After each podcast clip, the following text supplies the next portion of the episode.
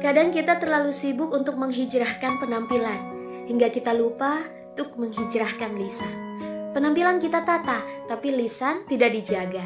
Sudah lidah tidak bertulang, buka aib orang, bicaranya sembarangan, dan beraninya ngegosip di belakang. Lain lagi di sosial media, mulut memang diam, tapi jari ngetik keburukan orang. Naudzubillah.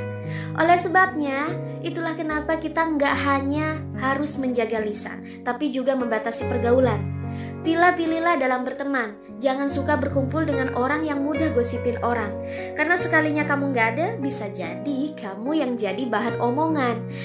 Jika orang lain tampak salah di mata, barangkali ada yang salah dengan hati kita.